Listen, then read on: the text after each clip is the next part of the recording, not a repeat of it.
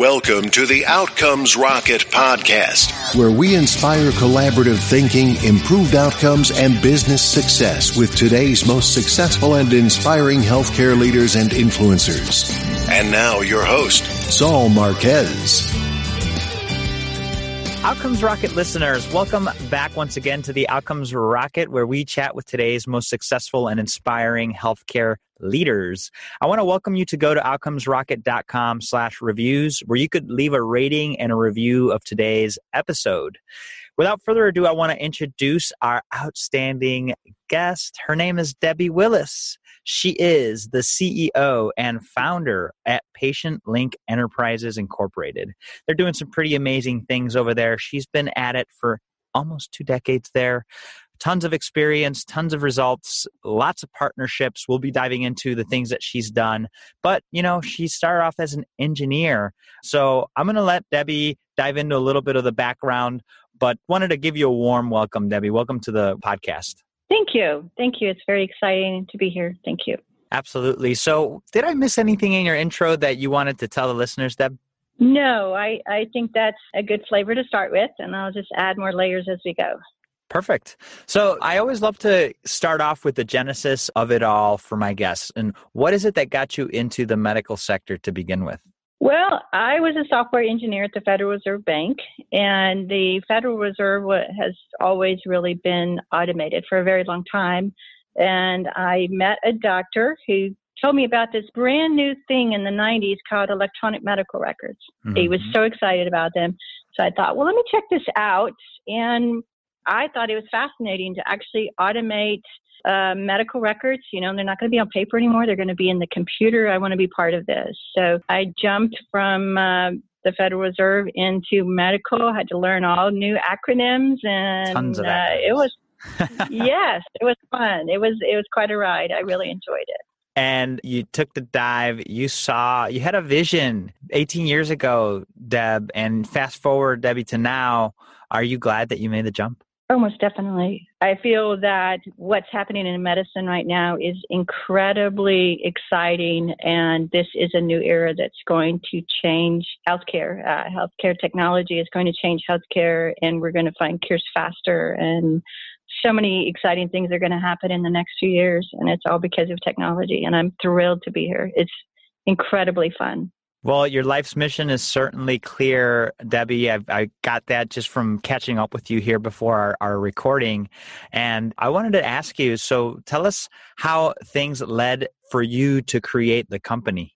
Sure. I never intended to have a company. I just wanted to really help the doctors. They were getting electronic medical records and very, very frustrated with having to type all this data in. As a doctor, they were used to scribbling on a piece of paper anywhere they wanted and being able to really focus on taking care of the patient and not on where documentation went. But once they went to electronic medical records, you have to click on the right part, part in the on the computer screen and type the data in, and they were it's just they were crazy mad about it as and angry And so I, I, said, well, let me see what I can do. Let me see if we can make this better.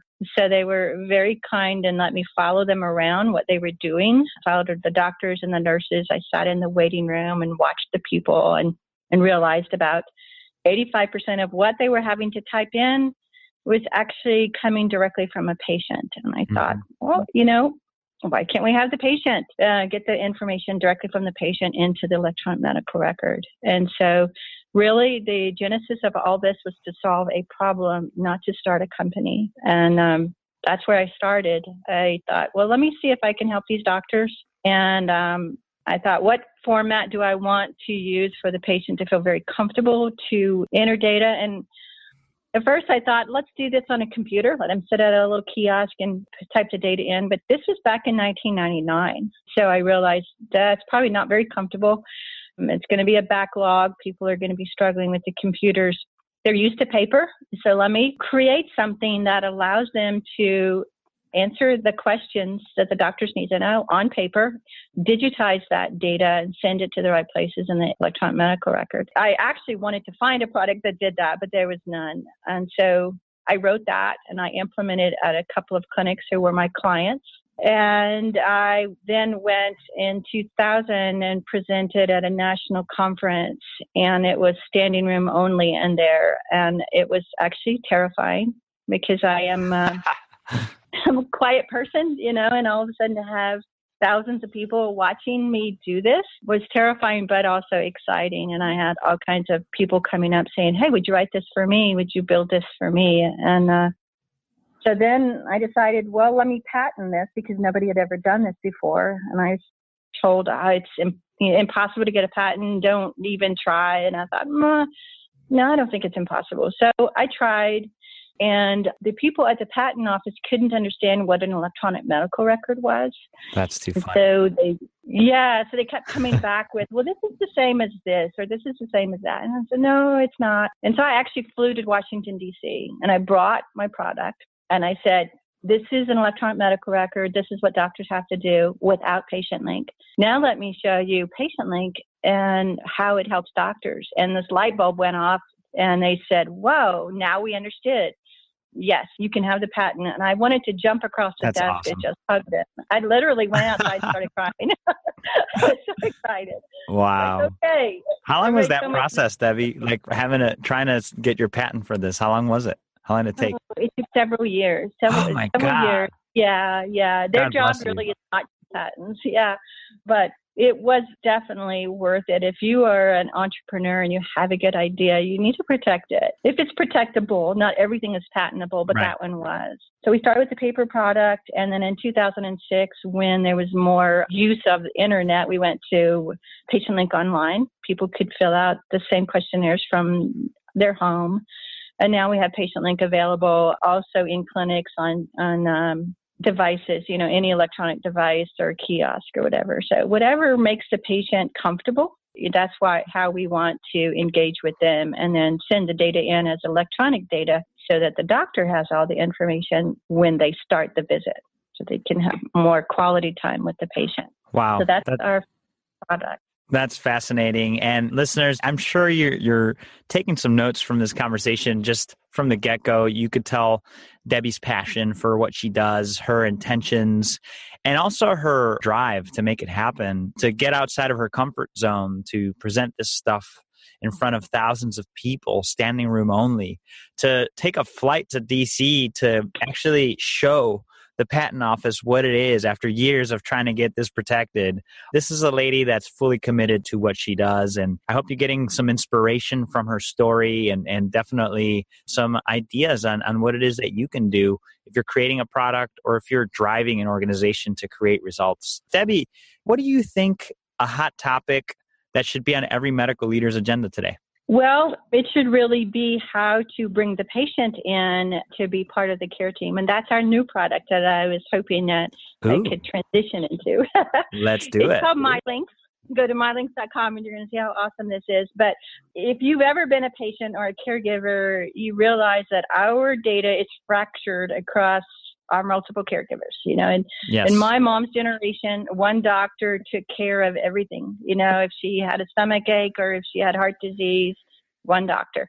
Now we have a doctor for every organ of our body. specialists Yes, yes. Mhm. And so this all kind of started years ago. Uh, my sister had cancer, and we were really trying to find research and find information really about she had brain cancer and so what I saw in that was the really the little information just to educate people and not even the nightmare of trying to get your own records.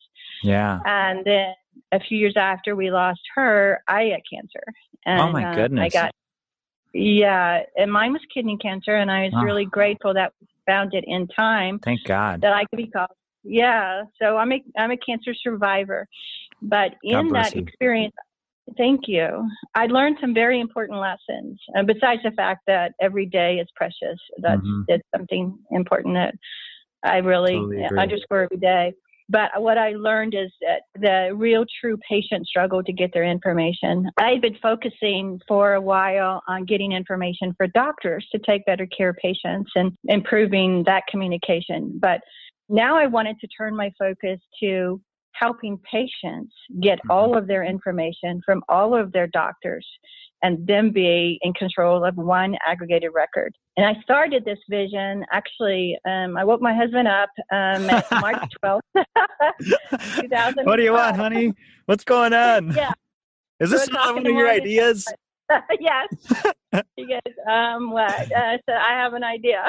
I want to build something uh, to help patients, and I wanted to be able to pull their data from all of their doctors. Oh, wow. No more waiting in lines to get paper copies and bring it over to the next doctor who then makes more copies. So he said, okay, but and I carried a, a tablet and pencil around with me for two weeks, and whenever I had an idea, I wrote it down. And uh, at the time, in 2012, that was impossible. I mean, really, it was like trying to decide to go to the moon in the 1920s. You know, yeah. it's like not going to happen. But I thought we can find a way. I'm just going to design this program and then I will design how we're going to actually connect it to all of these different places. So a few years ago, which would have been maybe two or three years after I decided to start this, the government started talking about a new API, an application programming interface to gather medical records, and it's called FHIR, F H I R.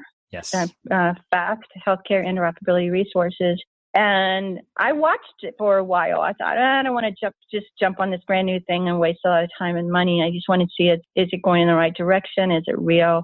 And once I got convinced, yes, I'm going to take this route we added FHIR to MyLinks to actually be that connection. And then we entered our application into a government contest at the ONC and we won first place. And we were just oh, like so thrilled. Thank you. Because it's usually like big, highly funded organizations on the East or West Coast. And here we are, a, a small woman owned company in the middle of the U.S. I love it. And we won. In Oklahoma, uh, baby. Yeah. and we're Love just it. yes we're focused um, we just knew this was so important to patients. And there are several things i've been really keeping my finger on the pulse of government policy. Where's that going? Where is healthcare uh, it going? Where is the needs of our clients who are physicians and, and hospitals? And where is the patient's needs? And really taking all those three together and then building MyLinks. And so there is, uh, speaking of government policy, there's a meaningful use three mandate. It was going to be for January 2018 and it got moved to 19, which I'm really happy about. That mandate says patients have the right to use any application of their choice to download their medical records as long as that application is conforms to the API of that EHR which means I can't be forced to gather my records from a portal, I can use any application to aggregate all my records. So that really ignited the industry to add the FHIR API to the EHRs. And that really policy pushes uh, business decisions. So I was thrilled about that. And then the 21st Centuries Cure Act um, is really pushing things further, saying really mandating an easy way for patients to get their data, and there can't be data blocking anymore. And so there are a lot of government policies that are really pushing the industry to its, you know, driving it for interoperability, which is so needed. So our goal is to really empower the patient, get them part of that care team in my personal case, honestly, had I not been so insistent that so, I felt something was wrong with me, I kept going to different doctors and they all told me I was absolutely fine. Hmm. Had I not been persistent, I would not be here today. Oh, man. Because, yeah, finally, one, actually, it was a nurse practitioner. She said, Well, let's just do a sonogram, you know, because I was complaining and complaining. And they found the cancer that way. I had done wow. every expensive test with every. Um, yeah. So the patient's really persistence in their health care is so important. And in order to be persistent, I think you really need to be educated. You need to understand your condition. And the best way to understand your condition is by looking at all your records and then reaching out to the experts. So we call it MyLinks because it links patients to their doctors and their records. It links patients to researchers. We're in the process of building that out. Mm-hmm. And it links patients to each other because we as humans, we're social creatures, right? We, Absolutely. we really Community is huge. can't do this by ourselves. Yeah. Yes. And so we have a forum there that patients can talk with each other publicly. But if somebody looks interesting to me and I feel like I want to reach out to that person, I can click on their name and I can see more about the posts that they've done and I can actually have a private conversation with them, which I think is so important. When I got diagnosed with cancer, I came home, I sat on my sofa and I said, I want to have a conversation with a woman in Oklahoma City who had kidney cancer. I wanted to be that specific. My doctor said, Oh, you'll be fine, but I really wanted to talk to somebody who's been there. So that was impossible. I mean, HIPAA doesn't allow you to ask your doctor who else has kidney cancer, you know, want to talk to them. So, so what we're it? building. Well, I never found that person. Oh, you did. I didn't find okay. them. So uh, that's why I, I, built this into MyLinks is a platform that you not only can gather your data, but you can connect to other people. So that is going to really empower people to keep going. Sometimes too, we have points in our lives where it's like, why even try? You know, and yep. you kind of need your your cheerleaders around you saying, no, you can do this. Yes, it's possible. I love it. No, well, this is great, Debi. I love the evolution. You know, you've taken this consumer facing in such a way that will help any patient who's a person. You know, I think oftentimes we lose track of that. We're all patients, we're all people. And we all need mm-hmm. this human connection, which the community part will provide, but we also need this education and access, access to our data. And you did mention one piece, Debi. You said that you were glad that this law got, got postponed, the meaningful use part by a year. Why were you glad that it got postponed? Maybe I'm not clear on that. Sure. Well, at first I was disappointed because I thought, oh man, I really want this to happen now. But I realized that this is such an important piece that the EHR vendors are putting in their electronic medical records and testing with the all the clinics that I. It's now going to be a more sane rollout. Oh, okay, got it. Yeah. So it gives people more runway to get prepared for it. Right, right. Got it. Uh, it will happen. It's just we're now going to have it in a more organized way. got it. I'm with you. I'm with you. Okay, got it. I, I didn't want to assume, and so appreciate you highlighting the, the, the why behind that. Makes a lot of sense. Yeah. Yeah. So, you know, I find oftentimes, Debi, that good ideas happen and entrepreneurs will will develop them. Who pays for this? Does the consumer pay for it? Does the insurance company pay for it? Yeah, a lot of people ask me that question. Right now, I'm paying for it. My retirement, my grandchildren's education. I hope my children aren't listening, but all that money that I've been saving all my life have gone into this, and I will continue to fund it because I want it to be free for patients and free for doctors. And who I want really to sponsor this, and I really call it a sponsorship, sponsor it so it can be always free to patients and doctors would be the people, the researchers who want to connect. Because my mom has Alzheimer's, and I would gladly give my DNA, I would gladly answer questions on a quarterly, monthly, weekly basis or whatever to find a cure for Alzheimer's. And uh, three members of my family died of brain cancer. That's something, you know, I want to find a cure for that. Autism, Parkinson's, you know, so many things. I believe people are passionate about wanting some sort of way to participate in finding a cure. And the way that they can participate in finding a cure is by really engaging with research, whether it's just giving your data on, with de-identified or whether it's giving your data with a identification or with it whether it's actually really engaging in long-term research to help find the cures and to me research doesn't mean i have to take a drug you know it means oh absolutely them finding out about me as i progress through my years what's impacting me, what's making me better or worse. So that I think is one element of who will pay for this. But I really I, I bring people back to things like Facebook. You know, Facebook is free, but they definitely do generate revenue.